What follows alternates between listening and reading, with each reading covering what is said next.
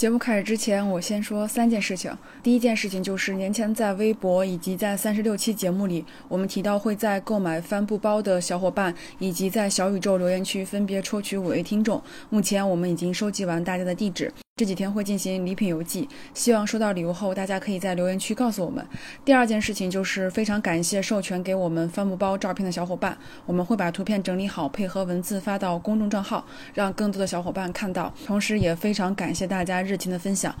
第三件事情就是我们第二批预售的帆布包，截至目前已经售出了五十多个，还剩一百个左右。卖完第二批，我们的帆布包会调整价格为一百六十九元，作为长期售卖的最终定价。欢迎大家背着勇气和友善去书店看书。每周六下午六点，在你最爱的书店见。那我们开始听这期迟迟更新的节目吧。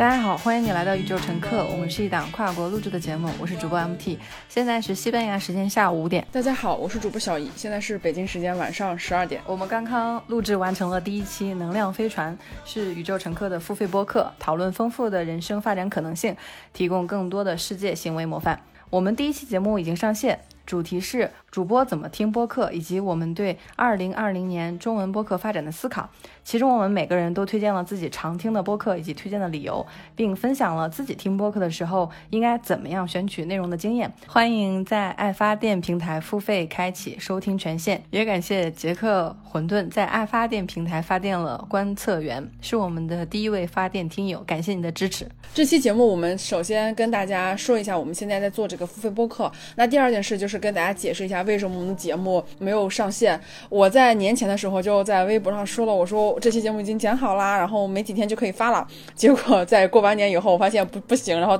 赶紧再跟大家解释一下，我说这期节目是因为某些个别的原因，所以导致没有上线。所以你听到这期节目是我们现在补录的一期，呃，因为那期节目，我现在其实可以跟大家分享一下，这期节目我们是跟艾杰西呃一起录的一期分享。节目，但是我们没有考虑到，就是一个呃美国人在中国各个平台注册账号的时候能那么困难。他作为一个美国人，他在去注册账号的时候需要护照，也因为是一些内容平台，所以他需要验证。那这个验证可能二到三天，然后加上春节假期期间可能没有人上班，所以他这个认证就非常的麻烦。我们也是知道了，说我们在国内想传一个播客，比如说我今天录好了，然后今天晚上上传之后。我就可以让大家听到了，但是对于外国人来说，呃，没有这么简单。这个也是我们没有预料到的，所以说，呃，这期节目没有迟迟上线，也是因为这个原因。大家应该会在月底能听到这节目，然后希望大家可以呃耐心等待一下。这期节目我们就跟大家呃聊聊，然后聊聊什么呢？二月份之所以没有更新的原因，是因为我们已经录了两期。第一期是请他来做我们的嘉宾，第二期是我们去他的节目做嘉宾，这两期都卡在电脑里，都剪好了，文案也写好了，但是就是发不出来。我们刚才聊的第一期能量飞船其实是用方法论的一种方法，因为我们平时听播客的时候，大部分是介绍我们看过的书，很有很多人说啊，我跟着你们来看书，但是我在想，我们推荐的书有的时候并不适合你现在去看，因为它并不符合你现在的心境。我们两个将刚才在能量飞船里面更多的分享是如何在当前的阶段寻找到自己所需要的书，这部分的话题其实跟自己大量主动的去搜索吸引自己的关键词是比较关键的，而不是要用被算法妥协，算法首页推荐的什么东西，大家就去听什么东西，固然是开拓视野的一种好方法，但是不知不觉中也会让我们。丧失了自己主动去搜索自己感兴趣内容的能力。其实我觉得系统给你推什么，这个很像抖音里面那些，呃，你在不停刷、不停刷，然后你越刷，然后系统给你推荐越准的一种状态。就是你觉得你在听的时候，哎呦，反正。我就听一下呗，可能会开拓眼界，可能会怎么怎么着。但是你听完以后，可能对你自己没有任何的沉淀。你有的时候觉得听着听着还挺无聊的，你就关掉了。所以我们更多的想去分享一些，就是怎样去选取你喜欢的事情。恭喜我们的听友琪琪和他的朋友创建了新播客《开枪解闷儿》，他们聊了聊自己是怎么成为女权主义者的心路历程，而且采访逻辑很清晰，show notes 里面的介绍也写得非常好。每个人前进的一小步都足以改变世界行进的方向。我简直不敢相信这是他们第一期，非常的震撼。我后来其实在想，为什么我们之前听到的女性的内容那么少？女性书写的书籍，呃，拍摄的电影，你去看一看主流媒体的平台的评分都非常的糟糕。后来我会发现，因为当你拍出来的一些作品的时候，如果是消费者群体大部分是男性的时候，他会觉得你在无病呻吟，他会觉得像这些很细微的、很细腻的心理感受是不值得被言说的，还是一种。表面的英雄主义更值得夸赞。前一段时间我给你推荐了一首歌，然后你把歌词传给我，说这你说这首歌词是不对的，这首是无就是恋爱脑的一种歌词，这个还挺出乎我的意料的。因为我觉得你以前就会说，哎呀你太大惊小怪了，或者说你太过激了。但是我现在会觉得，我从你的眼睛里面看到了一些我都看漏的这些东内容。很多时候，比如说咱们俩在聊天的时候。我很多东西其实我是没有想到那一层的，但是你就会提醒我说，就是你会更深刻，或者是你会比我了解的很往前。大部分都是觉得就是你永远都会比我在前面一步，然后你会让我觉得这个事情并没有我想的那么简单。我有的时候真的想的很表面，包括有的时候也想不到这件事情会涉及到对女性的侮辱，或者是说对女性的看轻。是你告诉我，我才觉得哦，这件事情原来。他是这个意思，就是我觉得很多事情也是在你在引领我，只不过就是说我擅长的是一些歌曲，或者是我擅长的是一些设计。那当你去跟我说这些事情的时候，我可能就会懂得就会比你多一点。国内现在很多情啊爱的歌曲，有的明星真的唱的很好听，但是你去深扒他的歌词的时候，你就会发现，真的是充满了对女性的一种怎么说奴役，或者是。把女性唱的非常非常的需要男人啊，需要怎样？就是他会唱的很不好，你会觉得这个歌词跟屎一样。但是他这个歌的旋律的确是蛮好听的，也就是说他为了对上这个旋律，可能真的是什么都敢写，为了押韵真的是什么都敢写。但是我觉得这个东西可能跟作词人他的一些想法有关系，包括大家其实有认真看一些作词人的时候，其实都是男性嘛，比如说。我非常喜欢李宗盛，但是大家听一下他李宗盛早期的作品，不，当然李宗盛现在也没有一些新的作品，你就看他听一下李宗盛。早些年创作那些歌曲真的非常好听，但是你再去深扒他那些歌词的时候，就还挺生气的，因为完全都是一个男权的视角，然后完完全是一个男人的视角，然后对女性的这种描述，包括对女性的这种感受，我觉得放在现在这个社会里面，我都觉得真的是有点非常男权社会的产物了。所以这个事情他没有办法说。你去批判他，因为那个词也不是李宗盛做的，只不过说这个思考是我之后有了这些意识之后，我自己再去想的时候会有这个感受。有的时候我听一些英文歌词的时候，我觉得啊这首歌好好听啊，但是我会真的会去看歌词，因为我想知道他说的是什么，表达是什么内容。我不想说这个歌曲很好听，但是它的歌词是一个。呃，艳女的一个歌词，或者是这个歌词是呃非常低俗、非常恶俗的一个歌词，我觉得这个都会让这首歌大打折扣。所以我现在有点较真儿，也许大家觉得没必要，但是我真的。哎呦，因为我觉得垃圾信息摄入太多了，我不想再 花太多时间再去摄入这些呃垃圾信息，因为就会很很生气呀。就是我最近听播客听得我超级生气，哎呦，气死我了！因为我觉得 好多播客都好无聊呀。嗯，我不知道现在会不会得罪很多人，就就真的好无聊呀。你在看歌词的过程中，其实有的时候也是摄入别人的价值观嘛。那别人的价值观其实就出现了一个话语权的一种强势，我会觉得话语权的强势就出现于上次我们聊到的什么叫做脱口秀那件事情，就是你会发现天然的定义权其实是后面会带来很多的延展的解释，比如他说这件事就应该这样去做，录一个播客的声音就应该是这样。我想跟你分享的一个事情是，就是最近在听了一个 Out China，就是讲 LGBT 的嘛。然后我会发现，我之前从来没有听过这样的声音，就是女孩和女孩，他们两个结婚，他们两个是在新加坡即将要结婚，这种事情在主流媒体上其实非常难听到。我会后来想，我们。在接受信息的时候，是不是很大一部分我们接受的信息都是已经被筛选过了？我们接接受的信息，第一就是被这个平台筛选过了，第二就是被大众的喜好给筛选过了。这个节目符合现在呃热点话题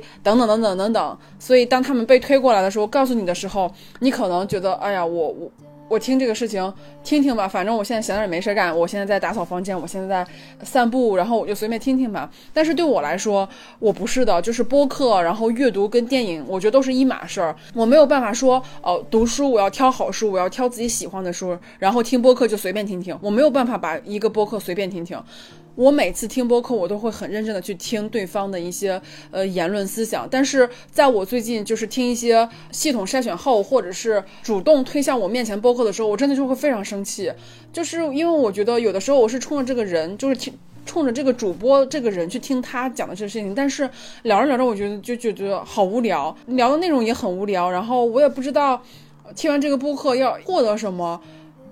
就是他除了陪了我这段时间之外，我还能怎样呢？这个就相当于我我花了很长时间，比如说一个小时或者至少要半个小时时间，其实我是可以看很多页书的，但是我会选择我相信他，然后我选择听这个播客，然后我就发现我好像越听越生气，是因为我我对他的期待不是这样的，我希望能够获取一个更好的一个一一个一个沟通，但是我没有。所以这是一个非常个人化的，但是比如说这个播客对我来说，我觉得非常糟糕，但是可能这个播客对其他来说，让他学到这些东西，所以这个是一个很个人的表达，并不代表说我不喜欢的这些播客或者让我生气的播客不好。所以，我我觉得要在这里解释一下，这也是为什么说做了一年播客，我觉得很让我不能真实的做自己的一个原因，就是我一旦说一些不好的事情，或者是我一旦分享我个人。的喜好的时候，我都要跟大家解释说，这是属于我个人的喜好，就是为了避免让听众认为我又去批评别人，或是我去否定别人。我觉得这个好累。包括到现在还有人告诉我们，你们语速太快了。但是大家知不知道，我们做了一年播客，这个语速已经是跟日常是完全两种语速，就是我们在日常生活中说话更快。就是我们就觉得做这个播客。就还有的时候，我们尽量的去做真实的自己，但是这个真实的自己并不能取悦所有人，因为大众的标准不是这样的。大众的标准可能是要有一个合适的语速，要有一个呃温和的一个话题，然后要有一个非常让大家都接受的一个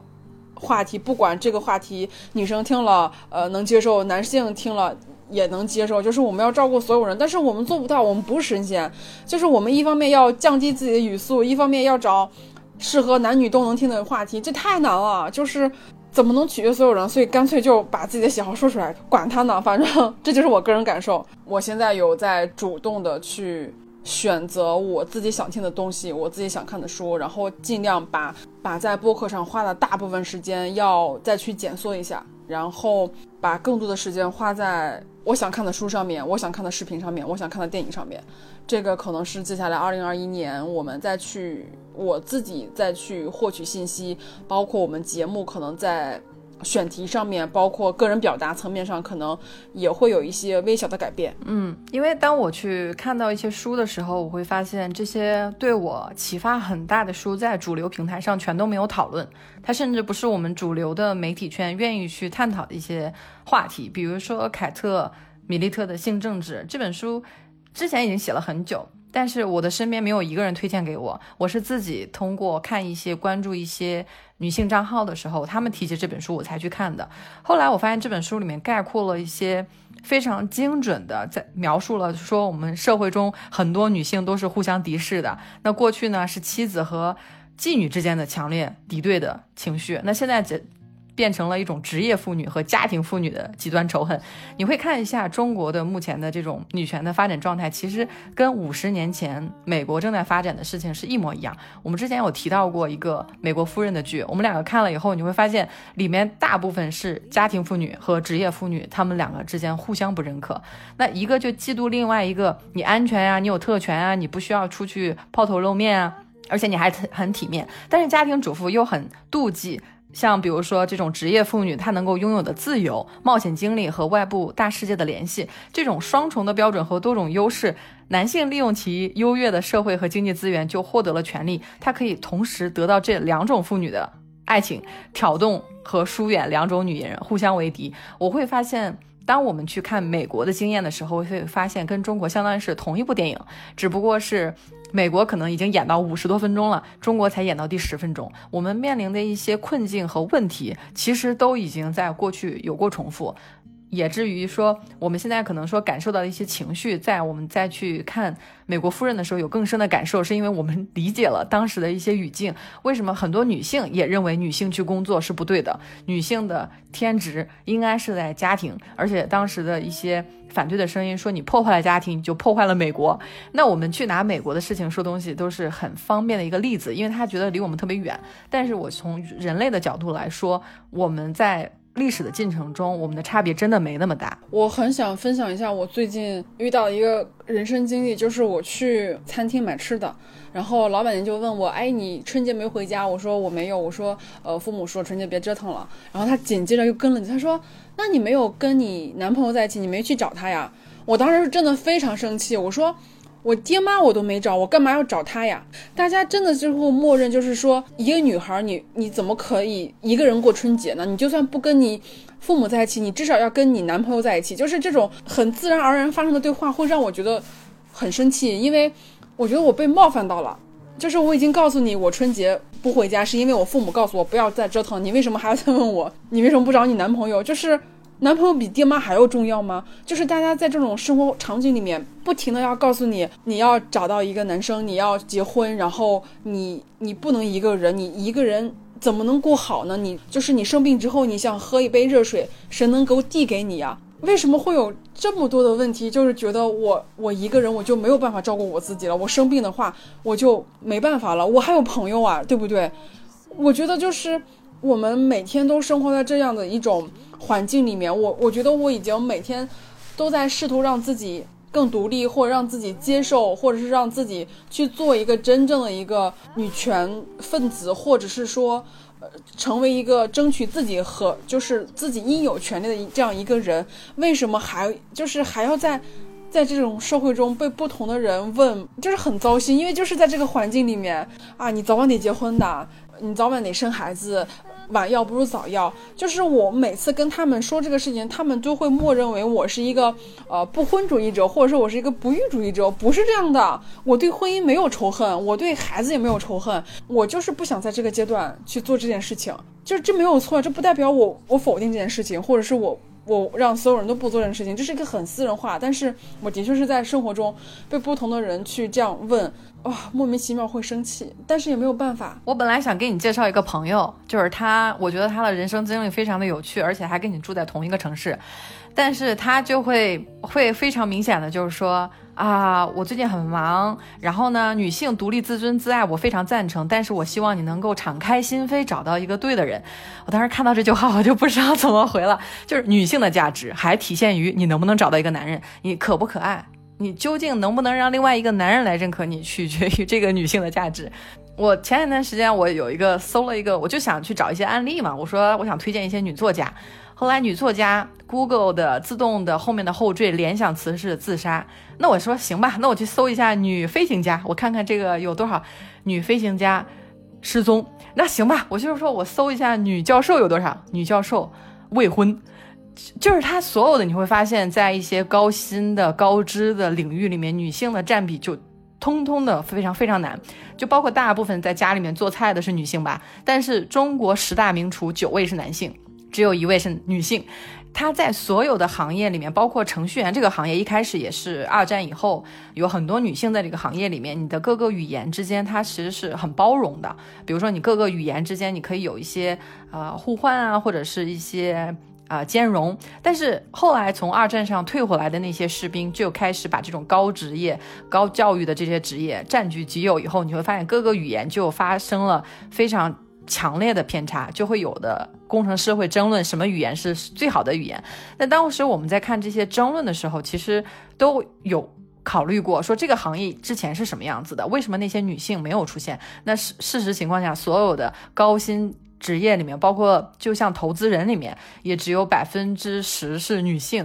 在飞行员里面，只有百分之二三是女性。而且我有一个朋友就是在西班牙，他说。他是一个摄影师，但是他干了十年，他突然不想干了，他就贷了一笔款去学飞行，他要去当商业驾驶的飞机飞行员。我当时在跟他聊的时候，我说：“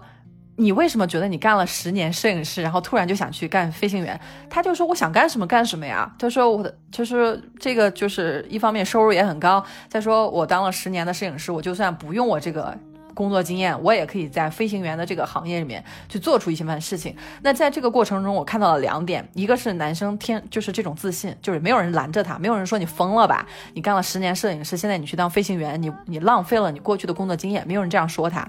第二是他能够有良好的社会接待。的一个信用，就是他去借贷的时候，他作为一个摄影师，他的账单他非常非常轻松的就借到了大笔的款项，支付他飞行学校的学费。我当时去问的时候，他是我认识的所有朋友里面第一个在考飞行员的朋友。那这个事情完全就对我的冲击是非常大的，因为我去跟一些女孩子聊天的时候，我的很多女朋友她们已经博士毕业了，她们也找到了工作，每次跟我聊天的时候，还是说我读的书不多，我不理解，我不明白。我说你为什么每次说话的时候都要用 I don't know 来开头呢？就是我不知道来开头呢？你说你这样说话的时候，你会降低别人对你的观点的一个信任程度啊？但是我发现这个是一个大批量的一个重灾区的一个事情，就好像。女生一个人过年好像就是不道德的，但是我也之前一个人过过年，我自己在家看看书、做做饭，呃，写写东西，我会发现那七天其实我对整个一年的思考的反馈是一个非常宝贵的时间。但那个时间，如果说我去跟朋友聚啊，或者是回家，其实很多时间也都是在刷手机的过程中过去了。你七天说没有就没有了，所以我会觉得过年回家其实是一个就是默选默认选项，反而是过年不回家的人他才会。经历大量的思考，包括自己跟自己做斗争，说我这样做对不对啊？我跟别人说会不会有什么样的反馈啊？包括为什么很多女性的创造者她。在创造内容的时候，他总是在道歉，总是在说自己说的不好的原因。其实还有一个是二十二条军规嘛，在就是这种文学史上也非常的司空见惯。他说，好女人不可能入世太深，因此写不出好作品。但那些入世太深又可以写出好作品的女人，肯定不是好女人。所以说，你你这样的双重标准奠定之下，就保证了你如果说想要拓展自己的社会连接，那你的那个。声誉就会下降。那如果说你的社会声誉又很好的话，那你就可能说你的社会连接要降低。就好像每个人在介绍你的时候，就说他已经有男朋友了，所以很多人男生觉得跟你对话是一个非常浪费精力的一个行为。我之前会遇到这种情况，就是我的朋友在介绍我的时候就会说啊，他有男朋友了，你不要这样跟他说。我当时说有男朋友的女生就没有就是就是发言权了吗？就是有一个男人，然后我有一个男朋友那种状态，难道就我自己就没有？资格去再了解这个东西了嘛？所以我当时觉得这是一个很可笑的状态。在中国，他们很容易拥有一种说你什么年纪就该做什么样的事儿，然后去。去阻止你去做你自己喜欢做的事。我觉得，比如说我，我生活中其实也有一些结婚的。比如说，当一个男性去选择，比如说他现在已经结婚了，有孩子了，当一个男性选择说，我换一个城市，然后，嗯，我要开启一一个新的事业，是因为这个事业可以给我更好的优待，可以让我社会地位提高，可以给家庭啊，每月清明给家庭带来更好的收入，就大家就会觉得可以啊，男生。啊，反正你现在还年轻，出去闯一闯，反正是现在正值你事业的高峰期，你可以去选择。但是，一旦当一个女性三十几岁有了孩子的时候，你选择异地再去工作的时候，或者是你选择放弃整个家庭的照顾，你自己只身一人来到一个其他城市打拼的时候，你很多时候会被家里给说教的。你一个妈妈，你一个媳妇，你怎么能够抛下家里所有一切？去另外一个城市打工呢？你是不被允许的。那这种例子在我们生活中太常见了，就像。你刚刚提到的说，嗯，朋友给你的那些反馈，其实我有在生活中我也会遇到，我会把我喜欢的一些节目，或者说我觉得会有帮助的一些节目分享给我的朋友们。其实他们会说 OK，我会听，OK，我会听，或者是 OK 收到。但是我知道真正能听的其实没有那么几个，有的时候还会有人给我反馈说，你发这个东西，呃，没什么用的，或者是你再去跟他聊，你以为你默认。他听了你所有分享节目，所以有的时候我会想跟他们产生对话。当我跟他们产生这方面对话的时候，我会发现他们并不想跟我聊这个事情。那我就会觉得可能是我觉得我一厢情愿了。有的时候，我觉得我非常信任的朋友，或者我觉得我们是在呃同等阵营的一个朋友的时候，我会发现其实不是的，还是我一个人孤军奋战。呃，我有一个亲妹妹，我亲妹妹现在大呃现在是二十四岁。我会经常给他发一些关于呃女性主义，包括女权这样的一些播客，然后他都会说我会听的，我会听的。其实我真的就是默认他会听，是因为那是我亲妹妹啊，所以我对他的信任还是有的。但是有一次我跟他分享一个播客的时候，他就回了我一句，他说：“他说姐，说你发这些内容我会听，他说我真的有的东西我吸收不了，我就想一个人开开心心的，然后我也不着急结婚，我就想经济独立。”然后我想买什么就买什么，我想吃什么就吃什么，我不靠一个男人，嗯，去完成我自己的喜欢的事情。但是你说的那些社会责任，包括呃，这个世界需要每个人进步，他是没有办法理解，他觉得那东西跟他没有没有关系，他只想把他自己一个人的事情过好。所以当我听到我妹妹跟我反馈的时候，其实我是震惊的，因为我一直默认她就像我一样，我们是背负着社会责任的，但是没有。所以这一点，我当时是有点失望，但是我有在反思自己。每个人的状态不一样，每个人的追求不一样，每个人他想完成的事情不一样。有的人只想自己过好，他不管这个这个世界怎么了，他觉得这东西跟他没有关系。我一个人过好就已经很难了，我为什么还要管所有人，或还要管所有女性？那有些人他觉得这个东西，我做什么我也改变不了，或者是说，呃，你告诉我，我能我又能怎样呢？我每天忙都忙死了，我哪有时间去管这些事情？所以我就会发现，那些我自认为可以感同身受的朋友，其实并不是。这也会让我在这条路上有一点举步维艰的感觉，是因为我发现我改变不了别人的想法。当然，我觉得我有这种想改变别人想法这种想法也非常的天真。这也是我在做了一年播客，然后分享这么多事情之后，然后在春节的时候有有这样的一个思考。所以我就想，那些我曾经分享在朋友圈，大家没有人点赞的那些播客节目，我也有点释然了。我有的时候，比如说我发张自拍，可能都能获得很多赞，但是我发一条关于女性或者关于 LGBTQ 群体的微博的呃朋友圈的时候，nobody care，nobody care，就而且我最近又看到一个很搞笑的一个，不是很搞笑，就是又搞笑又生气。就是在北京地坛公园，就像上海的相亲角一样。让我嗓子说到现在这怎么突然哑了？就是我看到一一则招亲，上面写着七二年出生的一个男生，大学本科，一米七四。他的要求呢是要找一个八一年后，就是你七二年的要找一个八一年后，而且你自己只有一米七四。所以当我看到这样的招聘信的时候，我就好生气啊！哦，就说你自己这种条件还要找一个比一定要比自己小十岁的，我就觉得 What the fuck，什么鬼？哪里来的自信哦？真的，我我就觉得这些问题很重要，但是对于很多人来说，I don't care。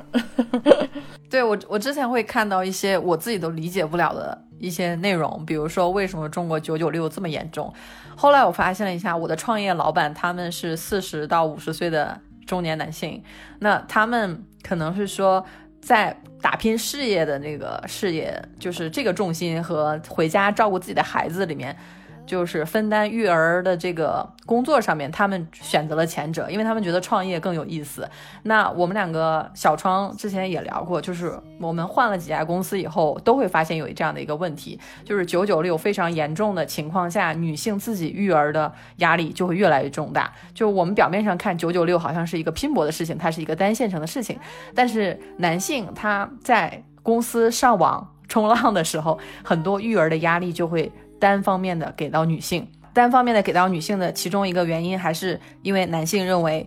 做家务是一个非常没有成就感的事情，或者是给小孩换尿布。但我相信我们从小也没有接受过这种育儿的训练，我们对于很多比如说孩子哭闹这些信息，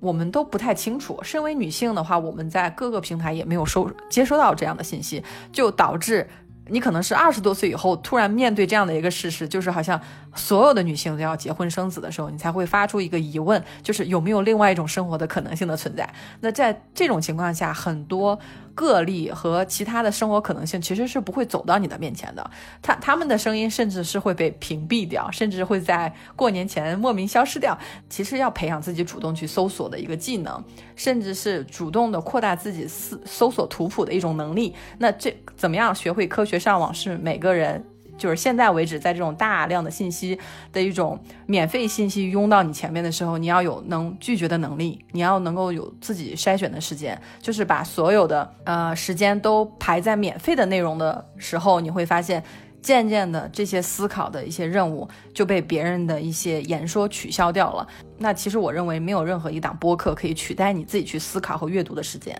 就这个时间还是要自己给自己留下来的。就是我，因为我自己也会看一些短视频，或者是听一些播客。你听到那些成功人士在跟你讲他的生活的时候，你的确能够获得这种快感。但是然后呢，因为他的生活不代表你的生活，你听了之后你是获得了短暂的愉悦感，你好像跟他一样，跟他过了一天。但是呢，真正有价值的信息都不是。不会主动向你走来的，你要向他走去，因为有价值的信息，它的生产的成本，包括它可能不是那么一个有利益回报的一个事情。就是很多实话，我我会觉得为什么实话的传播会那么慢？我们之前看过一个纪录片，说在社交网络上面，一个假话的传播速度是真话传播速度的六倍。那有很多人接受到了糟糕的信息以后。他会觉得哦，这个信息就是信息本身。他如果不进一步自己去搜索的话，他的印象就会停留在这个负面的虚假的信息上面。久而久之，你可能大部分的信息都是来自于别人告诉你别人的生活经验，或者是别人的一些感受。对你来说，你觉得你学到的东西，但是实际上其实对你的生活是没有任何作用的。这是为什么？我最近听一些播客很生气，是因为初衷不一样嘛。有些人就是我就是想打发时间，或者我就是随便听听，但是我不是，所以我在听的时候我就觉得好无聊。就这种话题干嘛要要说？觉得就像一个小学生的流水账一样。就是你做这这期节播客做出来能给别人带来什么？所以我有的时候就很生气，对我来说很浪费时间。但是我又觉得这个播客是这个播主是我喜欢的，我我想去听他分享一些东西，但是我没有，所以这也是我最近在减少这些播客的听，就是收听量，然后转战去选选一些我自己想听的一些内容，我自己呃喜欢读的一些书，而不是把这些时间随随便便就给一些内容上面。我觉得这样的话，久而久之，你真真的大部分时间。都被浪费了。本来工作就已经很忙了，你能读书，或者是你能够去主动摄取你自己喜欢内容的时间已经很少了，你还要再去把这些时间用在别人这种闲聊天上面，我是觉得呃没有必要。而且我最近看到一个人分享，他说他二零二一年的愿望是读完读完八本书，我当时都惊呆了。一年读八本书对他来说，他说他本来想写十二本，觉得一个月一本太难了，就改成了八本。我当时真的是，我当时看完以后我就后悔我看这个视频了。我说我为什么要看这个视频？我就觉得浪费时间了。所以，天哪，我真的是哦，对我也有，我今天发生了。我今天发生了一模一样的事情。我有一本书，我想要去看，结果呢，我就随随便在网上搜了一个关键词，它就导到一篇帖子。这篇帖子下面大概就是有几个人的说法。我当时大概花了半小时的时间去看这些乱七八糟的观点。我看完他们的观点，说我有这半小时，我为什么不能自己去看这本书呢？我自己去看这本书，我也可以看个十几页、二十几页，对不对？我后来发现，就是有的时候我在获取信息的时候，还是有偷懒的心态在。我有一种啊，这本书不用我去看，我去看看别人看过。对，对我去看看别人看过这本书，他怎么说的。但其实我我真的花时间去看一些我比较喜欢的哲学的一些人的原著以后，我再看到一些网上的一些免费的网站他写的这些分享的时候，我说，哎呀，他这个地方说错了。就一开始我把它当做一个非常客观的科学的一个信息来源。可是后来我发现，就是互联网它是非常年轻的，它才三十多岁。你在互联网上的很多信息是需要人工从一些，比如说三十几年前的那些作家的书里面转移上去的。那他们在转移的过程中就会出现偏差。我相信，比如说我们随随便便举出一本书啊，比如说《第二性》这本书，我我我觉得它应该其实是应该加入大学的必读课本里面的。但是我一直到工作好几年以后才听说过这本书。我去真的去看他的时候，我就发现网上很多人对于这个作者的攻击，包括对他人生的攻击。他一生没有结婚，他跟呃萨特是灵魂情侣啦，他也没有生孩子。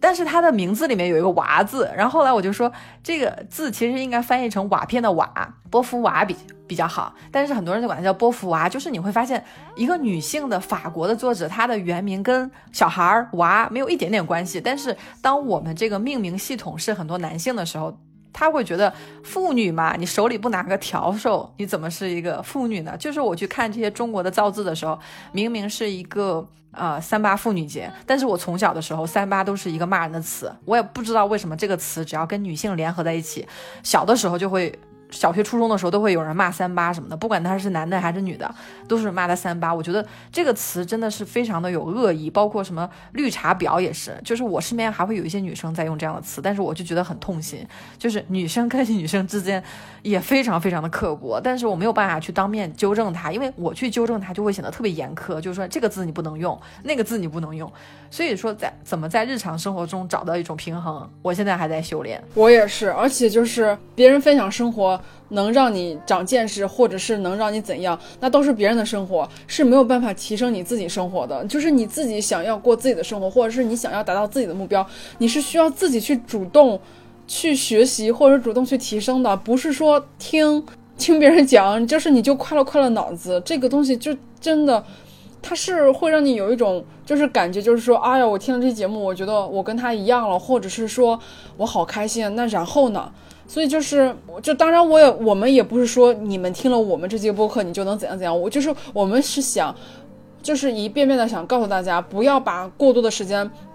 用在这些看似能够给你带来短暂快乐，但实际上不会对你个人有提升的这些内容上面，还是要去主动选择让你自己喜欢的事情，你自己感兴趣的事情。然后思想独立，并不是说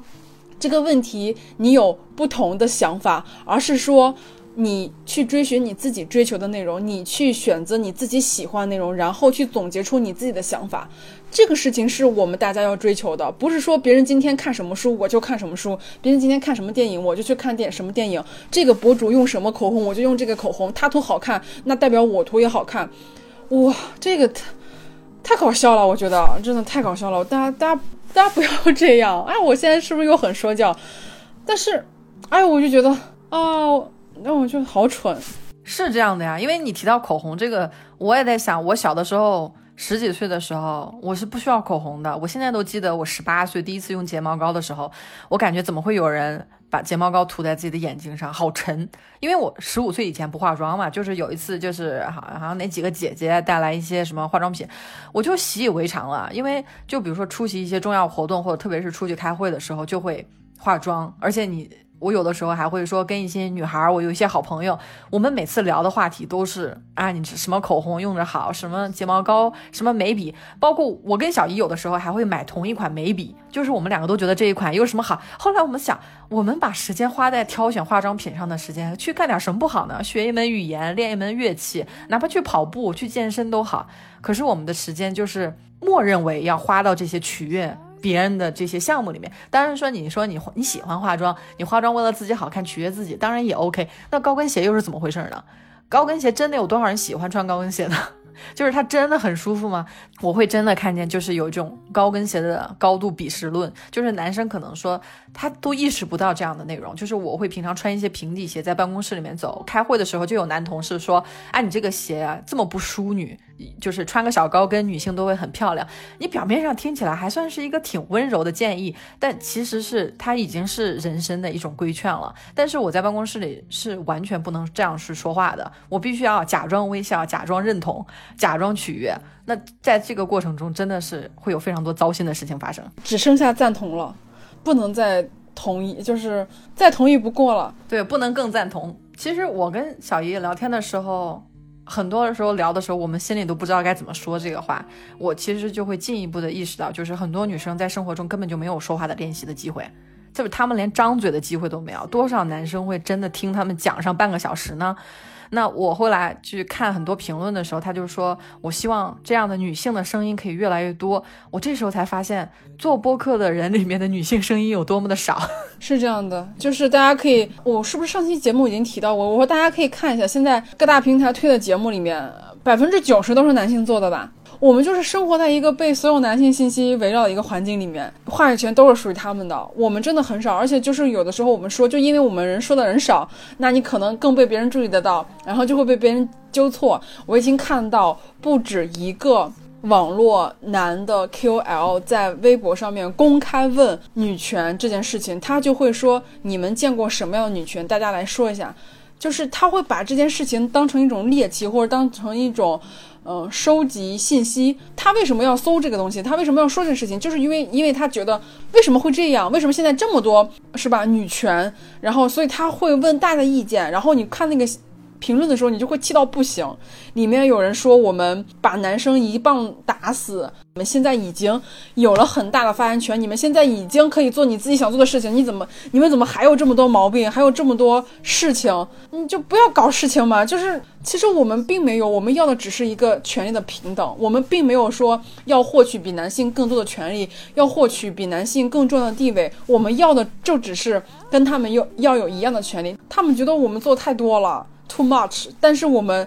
就这样了，还得不到任何的公平对待或者是平等对话。我也在很早之前就跟跟大家聊过，我说跟两个男生出去吃饭，没有我发言的机会，他们就根本不给我发言的机会。我说话，他都连看我都不看我一眼。所以这个事情不仅要说，而且要经常说。我希望听到的女性可以自己想象一下，你从小到大是怎么过来的。我是生活在一个很开放的一个家庭里面，我们家不重男轻女。我奶奶也是一个非常，就是是一个非常在家里非常有地位的一个女性。我爷爷觉得她没有女人的样子，然后又抽烟又喝酒，然后性格又很泼辣，我爷爷就受不了，然后我爷爷就选择自己一个人搬出去了。但是我奶奶是在家里的，所以就是我从小就是在这种女性说了算的一个家庭里面，我是我默认为做饭就是爸爸该做，因为我们家都是男人做饭呀。就是我不知道，我我是长大以后才发现，原来是很多家庭都是女性做饭。就是我在这种家庭里面，我算是一个幸存者，或者说我是一个幸运的孩子。但是有多少女生，她从小不是这样被对待的？所以，我我真的觉得这不是一件小的事情。大家去看一下你周边那些人，包括你现在所处的环境里面，你每天每时每刻都会被别人质问：你怎么还没有男朋友啊？你怎么还没结婚？你怎么还不要孩子呀？你早晚不是得要吗？为什么呀？就是。为什么女生就要被这样评判？男生就是怎么着都行，反正他哪个阶段做什么事情都有合理的要求，女生都没有。女生好像就是结婚生孩子，找一个有钱人，你就完成你这一辈子的使命了啊。就这么着吧，今天今天就聊到这儿吧。我觉得，哦，我最后要推荐一个，既然我们有女女性的创造者已经在做自己的播客，我们就可以互相推荐。我推荐一个有点田园这档播客推出的一百四十七期，我听了两遍，而且还给小易发了。就是你怎么会成为这样的不婚主义者？那它里面的案例就是有结婚的，有离婚的，也有从来就开始说我不想结婚的。到三十五岁自己买房交房贷的一个女性，我其实觉得特别受启发。但是我身边我没有看到任何一个人推荐过这档播客，而且我也是自己找找到的。所以我觉得在自己根据关键词去搜索的过程中，你可能说即使在生活中找不到一些很能够理解的，但是毕竟我们还有互联网的这个平台在，就是在保持自己的精力允许的情况下去扩大一些自己的视野，去听听不同的女性声音。去支持女性的声音，这就是我们能做的。你的关注其实会有一点作用。你要用自己的声音，用自己的耳朵去投票嘛。如果有一些播客不尊重女性，你就可以不听。我觉得这是一个小透明也是可以做到的事情，不是说你要成为什么大号以后，你才会有决定推广资源的时候你才去做的事情，而是说你在。把自己当做标尺，他们说的这个话能不能过你的关？如果不不过你的关，你就不要去分享它。你会去寻找那些能够说出你内心声音的那些事情，然后去支持他们。那感谢你的收听，我们本期宇宙乘客就录到这里，下期再见。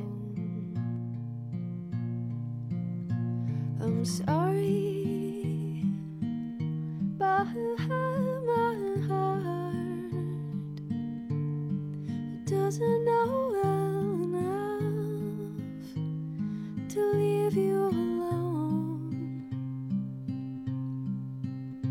and my head.